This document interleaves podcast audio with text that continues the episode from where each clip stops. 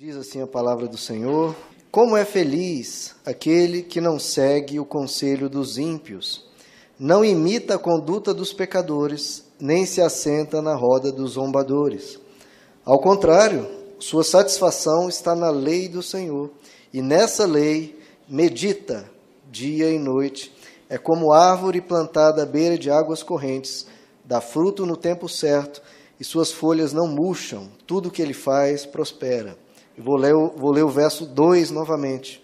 Ao contrário, sua satisfação está na lei do Senhor e nessa lei medita dia e noite. Até aqui, amados. Vamos orar. Senhor nosso Deus, nós nos colocamos na tua presença, Senhor, porque a nossa satisfação está em ti. Que o Senhor possa nos guiar neste momento para mais perto do Senhor, Pai. Que o teu coração possa se alegrar com tudo que ocorrer aqui e o Senhor esteja falando com cada um de nós, pois viemos aqui ouvir a tua voz, Senhor. Fala com a tua noiva, fala com a tua igreja, produz a tua boa obra, que as tuas bênçãos estejam sobre nós, o teu Santo Espírito esteja com cada um de nós. Fala conosco, Senhor, em nome de Jesus. Amém. Queridos, eu vou trazer essa mensagem de hoje porque eu creio que há algo na nossa sociedade hoje, na nossa época atual, que eu vejo de uma forma preocupante. Como as pessoas vivem, né? a forma de viver das pessoas hoje. Que é uma forma de viver muito cheia de ruído, né?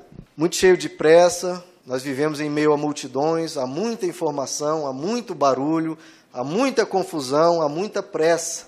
Nós vivemos numa época que é quase impossível viver de outra forma, né? Parece que estamos o tempo todo soterrados debaixo de um monte de coisas para fazer, de um monte de coisas para estudar, um monte de coisas para se capacitar, sempre entupidos de coisas para fazer.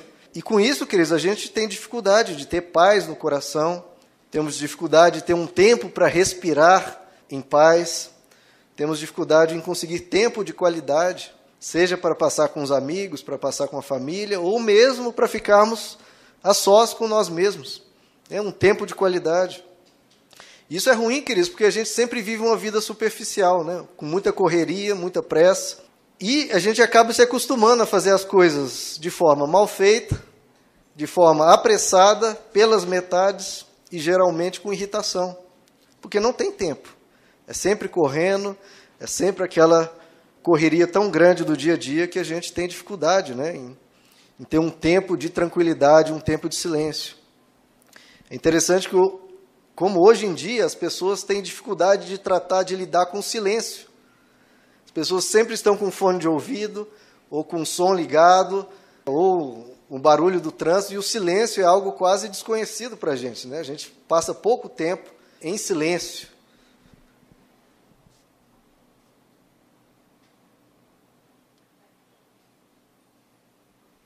Não parece que o silêncio parece que incomoda, queridos? Não é interessante? Devia ser o barulho que incomodava. Mas hoje em dia parece que é o silêncio que incomoda.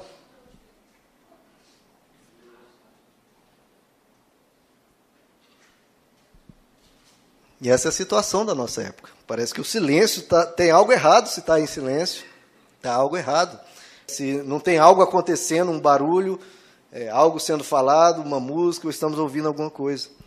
E esse tipo de sociedade hoje, queridos, que é muito diferente do que Deus quer para nós, gera muitas vezes pessoas é, agitadas, pessoas inquietas. Que tipo de pessoa você é? Pare e pense você mesmo. Você é uma pessoa inquieta? Você é uma pessoa agitada demais? Uma pessoa ansiosa, né? Sempre quer resolver rápido, não tem paciência para esperar, não tem paciência para aguardar aquilo chegar no momento certo. Você é uma pessoa apressada demais. Você age sem pensar, né? uma pessoa impulsiva. Você é uma pessoa que gosta demais do barulho e se incomoda com o silêncio. E, queridos, esse tipo de, de vida, de tanto barulho, tanta confusão, é claro que gera pessoas estressadas. É claro que gera toda sorte de transtorno psicológico. E é por isso que a gente vê as pessoas com tantas dificuldades com isso. Porque realmente, tanto barulho, tanta pressão, tanta velocidade, tanta agitação, uma hora o corpo não aguenta. Mesmo se a mente aguentar, que também não aguenta, até o corpo reclama, porque não aguenta uma correria dessa.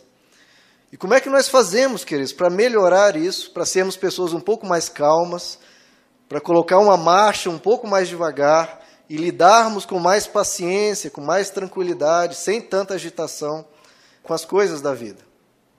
Existe uma disciplina espiritual que é conhecida como meditação, meditação cristã. E essa é uma forma que os antigos utilizavam para pacificar a sua alma, pacificar o seu coração e andar de uma forma mais tranquila, com mais paz, sem tanta agitação, sem tanta ansiedade. E eu queria conversar conosco sobre isso, que é uma prática cristã de milênios atrás, que sempre foi praticada na história cristã, só que de algumas décadas para cá, isso foi abandonado. Infelizmente foi abandonado. Mas antes de falar sobre como é a meditação cristã, deixa eu falar o que, que ela não é. Porque nós sabemos, claro, que a meditação é utilizada em outras religiões, principalmente as orientais, e a gente tem que ter um cuidado de não jogar fora né, o bebê junto com a água suja. Não é porque eles usam que a gente vai parar de utilizar.